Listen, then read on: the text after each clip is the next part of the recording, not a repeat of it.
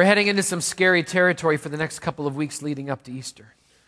It's scary because we're going to explore together the ancient Christian doctrine of the Trinity. I did my little coffee experiment eight times this past week where I stand in line at a coffee shop. I'll turn to the guy behind me and I'll say, I'll buy your coffee if you answer a question. The question this week is, what was or what is the Trinity? Here are the eight answers that I got in Whatcom County to the question, what is the Trinity? A car made by Mitsubishi? I have no idea. Part three of the Blade series starring Wesley Snipes. Isn't that the name of a band? I think it has something to do with God. The name of a park in Seattle, one blank stare with no words attached to it at all. And the final answer was the ancient human understanding of the relational aspects of God in light of God eternally existing as three persons Father, Son, and Holy Spirit. The last guy turned out to be a Regent Seminary student. And it was awesome to be able to buy his coffee. Okay? This is a scary journey because we're going to try and wrap our brains around an ancient aspect of Scripture that is a profound mystery. It's intimidating for me as a pastor to preach this because Augustine, one of the church fathers, said, To deny the Trinity is to lose your soul, to try and explain it is to lose your mind. All right? So if you find me huddled in a corner somewhere, twitching and drooling on myself, just tuck me in and call my wife, okay?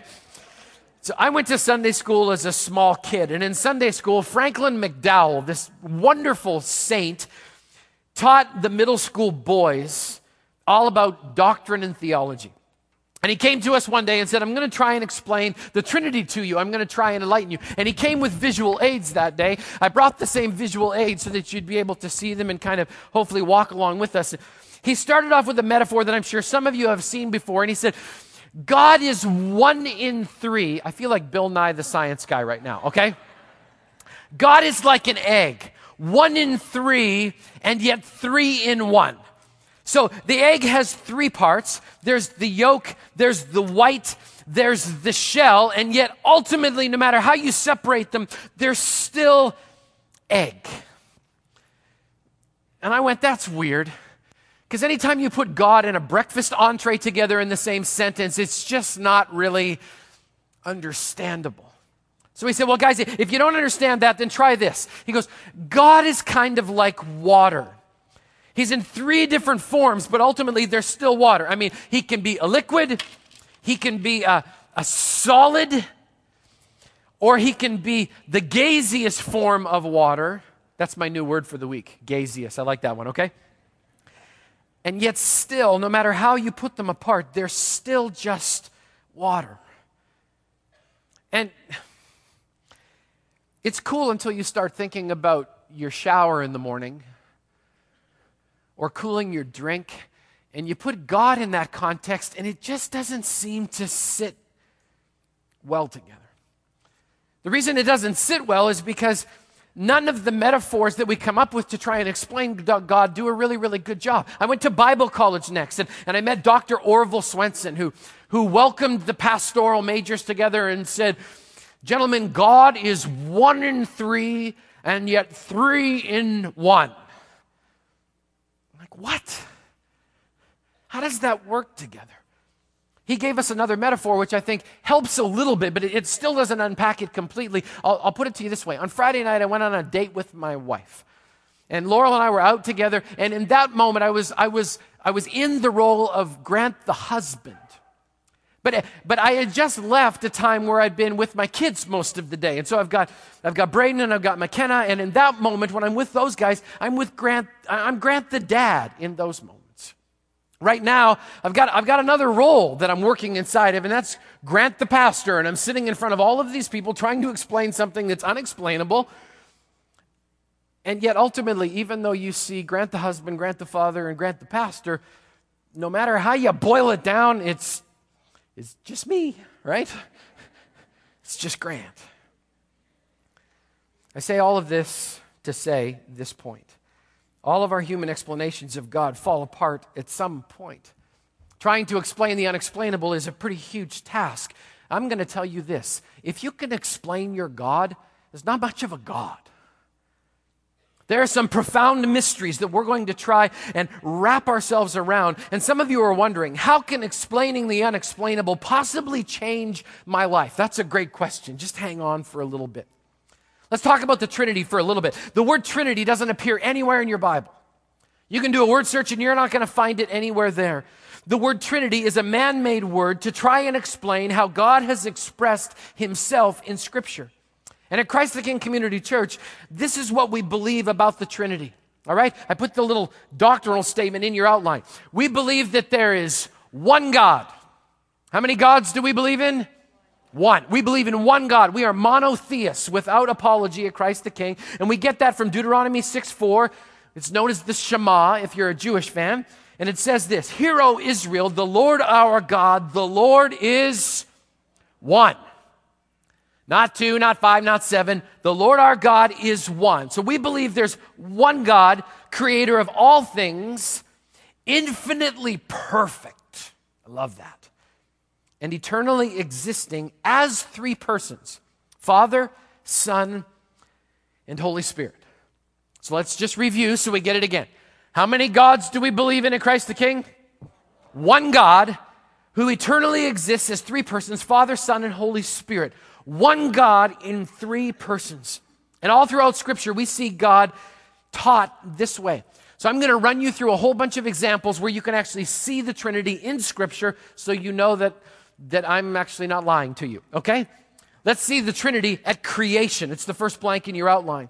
Scripture says in Genesis chapter 1 In the beginning, God created the heavens and the earth. Now the earth was formless and empty Darkness was over the surface of the deep, and the Spirit of God was hovering over the waters. In those verses, you see the first two persons of the Godhead God and God the Spirit. Now, here's an interesting note the name God there is Elohim, and it's actually a plural. Doesn't mean there's two gods, it means there's one God existing as two persons in this particular case. Later on in creation, God gets to create man, and these words are spoken. Here's God talking. He says, Then God said, Let us make man in our image, in our likeness. Does God say, I'm going to make man in my image? No, he doesn't. God says, Let us make man in our image, meaning more than one. Now you look at that and you still say, okay, so I got God the Father and I've got God the Spirit of creation. Two out of three, Grant. Where's Jesus? I'm so glad you asked. John chapter 1, verses 1 and 2, scripture says this In the beginning was the Word. And the Word was with God, and the Word was God. He was with God in the beginning. The word here, that little word, word, means Jesus. So you can read this verse very accurately and say, In the beginning was Jesus, and Jesus was with God, and Jesus was God. Jesus was with God in the beginning. Are you feeling it? I know some of you are going, this theology stuff, right? There's four theologians in the room. You're feeling my love, aren't you, at this point? Okay? So we've got the Trinity of creation. Let's go on. Here's the Trinity at the incarnation. An angel comes and talks to Mary. This all revolves around the whole Christmas thing, right? Scripture says this The angel answered, The Holy Spirit will come upon you the power of the Most High will overshadow you. So the Holy One to be born will be called the Son of God. All three of them at the same time there. The Holy Spirit will come upon you. The power of the Most High, that's God the Father, will overshadow you. And the one that will be born of you, Emmanuel, God with us, Jesus Christ, the Son of God and God the Son. He was there at the incarnation. Let's take a look at the Trinity at the baptism of Jesus. Matthew chapter 3, the Bible says this As soon as Jesus was baptized, he went up out of the water. And at that moment, heaven was opened, and, the, and he saw the Spirit of God descending like a dove and lighting on him. And a voice from heaven said, This is my Son whom I love. With him I am well pleased. So you've got Jesus actually being baptized in the water, the Holy Spirit descending like a dove, and a voice from heaven, God the Father's voice, saying, This is my son. And he's here to do what I've called him to do, and I'm proud of him. Let's take a look at another one. Here's the Trinity at the Great Commission. Matthew 28, the Bible says, Therefore go, make disciples of all nations, baptizing them in the name of the Father, the Son, and the Holy Spirit, and teaching them to obey everything I've commanded you, and surely I am with you always to the very end of the age. I got asked an interesting question the last time we had a baptismal service. Somebody said, What are you guys talking about in the tank? Because you'll notice we have this little conversation that we talk about back and forth. We're saying to them, We will not drown you. Okay, no, just kidding. Okay. What we're saying, come on, 10 o'clock. I know it's an hour early, but yeah, right? What we're saying is this upon your profession of faith, because you've gone public, we now baptize you in the name of the Father and the Son and the Holy Spirit. Why do we do that? Because Jesus said that's what we were supposed to do. That's why. Well, what else did Jesus say? Well, here's the Trinity according to Jesus in John chapter 15. He says, When the counselor comes, whom I will send to you from the Father, the Spirit of truth who goes out from the Father, he will testify about me. And you also must testify, for you have been with me from the beginning. One God, creator of all, completely perfect, that exists as God the Father, God the Son, and God the Holy Spirit. Because we absolutely need to understand this, I put these three little statements in your outlines with other supporting scripture so you can go back and find out whether or not I'm lying to you or not, all right? So I'm going to say them because they're true. God the Father is God, according to Romans 1. God the Son is God, according to John 1. And Acts 5 says God the Holy Spirit is God as well. So we hear all of that. And the question that begs to be asked so what? What's the big deal? Who cares? Why does this matter to me? If it's something I can't completely understand and it's a profound mystery, how one can be three and three can be one, why in the world should I waste any mental energy or my heart investment in trying to figure this out? Well, Let's just talk about one of the persons in the Trinity. Let's start with God the Father for a few moments. I have a deep conviction. I put it in your outline today. I'm going to talk about the conviction, but I'm also going to say this. You can't possibly unpack all of the roles of God the Father in one message in 28 minutes. You just can't. So instead of just dancing on the edges of a whole bunch of them, I'm just going to pick the one that I believe is the most important and that will touch as many hearts in this room as is possible. Here's my conviction it's this the doctrine of the Trinity changes our lives because we get to witness God the Father's role as initiator. As initiator. I was reading a psychological journal this past week that talked about all of the studies that were done in the 70s, the 80s, and the early 90s about what happens to people who grow up without a father. It was laying out all of the incredibly deep emotional wounds that people carry around with them because of things that their father did that they shouldn't have been doing or didn't do that they should have been doing. Just so we're clear, I'm not a person that believes you can blame all of your dysfunction on your parents.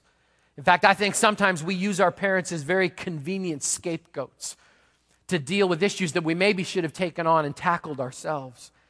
I want to remind all of us as we talk about father today that scripture commands us to honor our mother and our father whether they were honorable or not. That command is about us and our heart condition, not about what our parents did or didn't do. But this journal made a very interesting observation. The researchers said that, that people who did not have a father present in their life had deep, unbelievably painful wounds, but that they had just recently discovered that there was another group of people that had even deeper emotional wounds, who were more wounded, had experienced more pain. And they were people who had a father present in their life. But here was the problem even though their father was present, he never initiated anything in their life. They said these people actually had deeper wounds than those who had no father at all. Those that had a father that was present but didn't initiate anything. They, they never initiated a, hug or a cuddle, even though they were in their room with the, with the children. They, they were never one to initiate a conversation with one of their kids. They, they never made the statement, I love you, unless, of course, someone said, I love you to them. They would never initiate an act of serving or helping. They would never initiate an act of protection. When I read that, I mean, the lights just came on in my brain. I know that many people here in this room struggle with the fact that God reveals himself as a father because if you were honest, you would say that your father hit you or pushed you or screamed at you, or even worse, he was there, but he did absolutely nothing. And I want to encourage everyone here today with the truth that you will find in Scripture that's represented within the Trinity, and it goes like this God, your Father. Regardless of what happened with your earthly dad, God, your heavenly Father, is an initiator. He has initiated everything that you need in order to have one of those solid relationships that every person dreams of. You know, in June of 1999, I found myself suddenly unemployed with no options at all. I didn't have a job all of a sudden. For the first time in my adult life, I, I, I, didn't have the name pastor attached to my name. And that sent me just into an emotional and a spiritual tailspin because I'd never encountered that before. I didn't have a job. And a friend of mine, and I thank God for him, he sits right up here on Saturday nights. He actually came to me and gave me a job working construction, which was just unbelievably crazy because I am the least mechanically inclined person on the face of God's green earth. It was dangerous to give me a power tool. But he put me to work and and I had to try and figure out how am I going to feed a family of four making eight bucks an hour? How, how, how am I going to provide medical insurance for my wife who has a debilitating eye disease at eight bucks an hour? And I was struggling and thinking about things like Am I going to be standing in a food bank line? And am I going to be doing the things that a lot of people have to do just to make ends meet? I was scared. I was angry. I was frustrated. I mean, I'd been a pastor for a long time, but let's face it, not many employers out there in the real world give a rip whether or not you can parse a Greek verb or not. I mean, I, I don't know a lot of employers that actually see that as a marketable skill, right? Not a lot of employers are looking for somebody who can stand up and, and preach for 27 minutes. I mean, I think most employers are just kind of hoping that, that their employees will stop talking and do their job, right? I had no options, nowhere to go, nothing to do. I was lost, alone, angry, and hurt. I desperately needed help. I was still in love with Jesus at the time. I just couldn't stand his girlfriend. I'd had a bad experience with people that called themselves Christians, and I was angry. I loved to worship God. I just didn't want anything to do with anybody that was even remotely close to this thing called church. I needed help. I had an earthly father, and he was doing everything he could. Ernie called me every day from Brandon, Manitoba. Are you doing okay, son? How, how are the kids? How, how, how's Laurel doing? You guys okay? Do you need anything? He was doing everything he could, but the truth was, I needed more. I needed a heavenly father to love me, to overlook my insecurities, to speak to my fear. I needed a heavenly father who would give me more than just, just bumper sticker answers. I needed, I needed God to move towards me because I didn't have the strength to take a step on my own. I needed God to initiate a healing deep down in my soul. And that's what God the Father did. Because that's what God the Father does best. He initiates. Let me just give some examples of, of how you may not even know how God the Father has initiated. I want you to know God the Father initiated creation. When you walk out of the church this morning, I want you to look around. I want you to understand something. God initiated all of that for you. That is all for you. It's all to take your eyes and to lift them off of your problems so that you can see that God, your Heavenly Father, has initiated all of that for your benefit so that you can worship and praise Him as the God who has created everything. I know this is news to some of you, but there's this really cool thing that happens in Whatcom County. It happened every day this past week. It's called a sunrise. I know some of you sleep through it every single day. Take my word for it. It actually happens in the morning, okay? Pray for the 11:30 service. I'm going to say it. It's even more foreign to them, all right, than to you guys. But this past week, every single one of those sunrises was painted in the heavens by God the Father who wanted to initiate a message that said that I did all of this for you. A wave doesn't hit the shore of Whatcom County without God the Father initiating it way out in the ocean. Wind doesn't move the trees unless God the Father initiates that wind. And every single one of those little markers is to tap you on the shoulder and remind you that you have a loving Heavenly Father in heaven who has created all of that for your enjoyment and for your pleasure. All of that has been created completely for you. We just read about it in Genesis 1. He started it, he got the ball rolling, and now he maintains it. Nothing happens unless God the Father says so. Last night I went home praying against all the little kids because there was a forecast of snow. I'm like, God, we need to have church this week. It's already daylight savings time and that's going to kill us anyway. God, we need no snow in Whatcom County. For the record, for once, I beat the kids of Whatcom County when it comes to praying for no snow. But I'm going to tell you something. If God wanted snow in Whatcom County, there would have been snow in Whatcom County because He initiates all of it. He initiated creation. Secondly, God the Father initiated relationship. God wants to have a relationship with you. He wants you to know that you're loved, protected, and cherished. He wants you to know today when you walk out of here that you're not some kind of a cosmic mistake. He wants to be in relationship with you so badly. He wants to be in relationship with you so badly. This is what he did according to 1 John chapter 4. Listen to this. This is how God showed his love among us. He sent his one and only Son into the world that we might live through him. This is love. Not that we loved God, but that he loved us and sent his son as an atoning sacrifice for our sins. Do you see what that verse says? Not that we loved him. That's not the big deal. The big deal is that he initiated love towards us and cared about us so much that we'd be willing to send his son to initiate that relationship with each one of us. My friends, if you don't get anything else this morning, walk out of here knowing this truth completely that the God of the Trinity, Father, Son, and Holy Spirit, that he loves you not only initiated relationship, here's the next one God the Father initiated salvation. You know, we read these verses in John chapter 3 because they're so unbelievably famous that I think as believers and mature Christians, we don't even realize what they mean anymore. So I'm going to read the first couple of words and then I'm going to stop and make it personal, okay? For God so loved Grant Fishbook.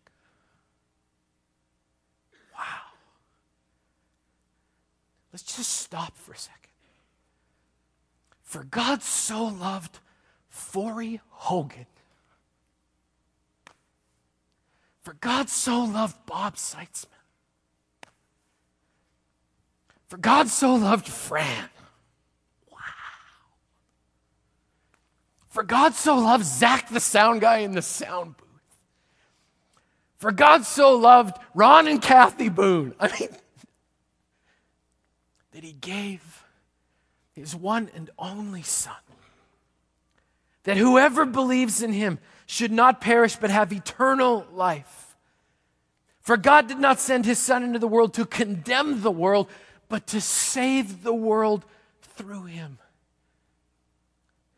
My friends, those verses are the most personal verses in all of Scripture.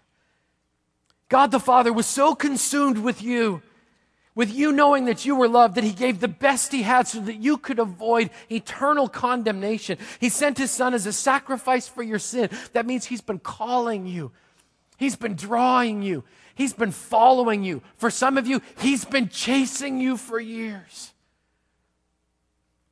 beckoning, saying, Don't run, turn to me. He's used the prayers of people to call you and draw you. He's used your life to draw you and call you. He used my grandmother to draw me and call me. I'm going to tell you something. Take it from someone who knows. If there's a grandma praying that you'll get right with Jesus today, just give up. Go with the plan. You can't win anyway. How do I know he's been calling? Because John chapter 6 says this No one can come to me unless the Father who sent me draws him, and I will raise him up at the last day. Here's the last one God the Father initiated forgiveness and restoration. In Luke chapter 15, you'll find a beautiful story called the prodigal son. It's actually been preached here a lot over the last year and a half, so I'm not going to preach it again. Let me give you the Reader's Digest version. A young punk kid goes to his dad and says, I want my inheritance and I want it now. Then he takes it and he squanders it in a land far away. He ends up blowing his life until one day, because he's slopping pigs for a living, he comes to his senses and decides to go home. Those of you who know the story, you know what the dad in the story has been doing ever since his son left. He's just been hanging out in the tent, swinging back and forth in a hammock, drinking goat milk, right? Wrong. He's been watching for him, hoping, yearning, praying, believing that his son someday would come to his senses and just come home. If you know the story, what happens when the father who goes out to the edge every day and paces back and forth watching the horizon, what happens when he recognizes that shape? The shape of his boy coming home. You know what happens, right? He runs to the edge of the camp and he says, You go away. You blew your shot. You don't get to come home. I'm sticking with your older brother. Don't you dare cross this line in the sand. We don't want you in our family anymore. Is that in your Bible? And it's not in my Bible. My Bible says when he recognizes the shape of his son that he runs to him. Did you know? I'll just Old Testament patriarchs didn't run anywhere, it was considered undignified. They walked. At the most, they strolled. They did not run. But the dad can't help himself he sees his kid coming home and he runs to him. He kisses him. He restores him. He throws a party that one that was lost has now come home. That's your heavenly father. That's the God of the Trinity. That's the God that loves you today. Ernest Hemingway wrote a very famous short story the problem with the short story is that it's become almost like an urban legend, and pastors for years have been telling this story as if it were true when it was really just a short story. But you know what? It's a beautiful story. Ernest Hemingway wrote a story about a man named Paco who lived in Madrid, Spain, who one day just decided he thought he was smarter than his father and his family, so he walked out on his family and he blew up his life. One day, Paco's father, not knowing where his son was, took out a newspaper ad in a Madrid paper and he put this message in it Paco, meet me at noon in front of the Hotel Montana. All is forgiven. I love you. It was simply signed, Your Father. The story goes on to say the next day, in front of the Hotel Montana in Madrid, Spain, 800 young men named Paco showed up hoping that the father who wrote that message was their dad.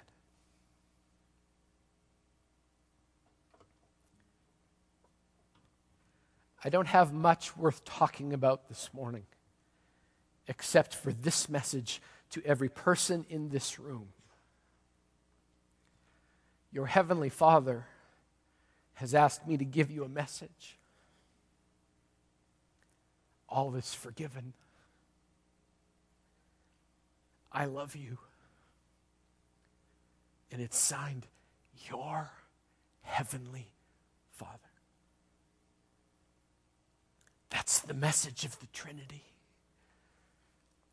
It's the message of love that a father would send his son to save someone who has no use for him. And that he would go another step further and actually send a, a counselor to help you understand how much God loves you. That's the message of the Trinity. And it's all rolled up in this little message, my friends, my brothers, my sisters. All is forgiven. I love you. Your heavenly Father.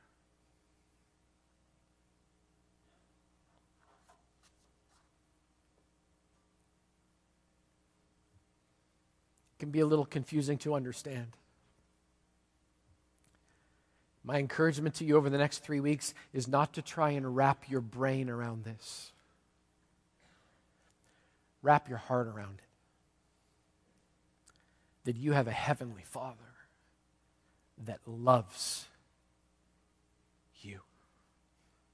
Would you pray with me this morning?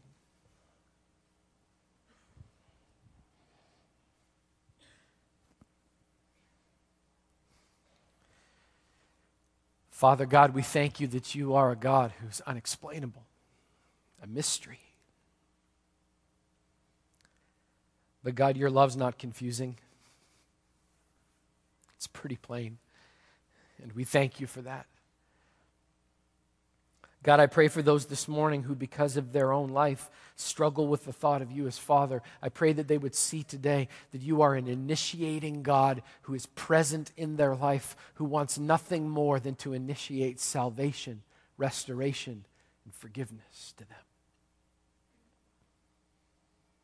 God, I pray for those who don't know God the Father in an intimate, knowing way. Lord, I pray that you would give them the courage right now to pray a prayer God, help me. God, save me. God, forgive me. God, protect me. God, love me. Lord, I pray they would pray that simple prayer because I already know the answers. I can already hear God the Father saying, I do love you. I will protect you. I can forgive you. I will restore you. You are forgiven. God, I pray that many would give themselves to God the Father completely and wholly, knowing that you in that moment are initiating love and relationship with them. God, I thank you that the Trinity is just a beautiful picture of what love is supposed to look like. So, God, even more than wrapping our minds around it this week, would you help us to live it with our hearts? Of all people, God's people should be the most loving people because we serve God the Father, God the Son, God the Holy Spirit, one in three, and three in one. God, thank you for being a dad. Help us this week to walk as your children in relationship and love. In Jesus' name we pray. Amen.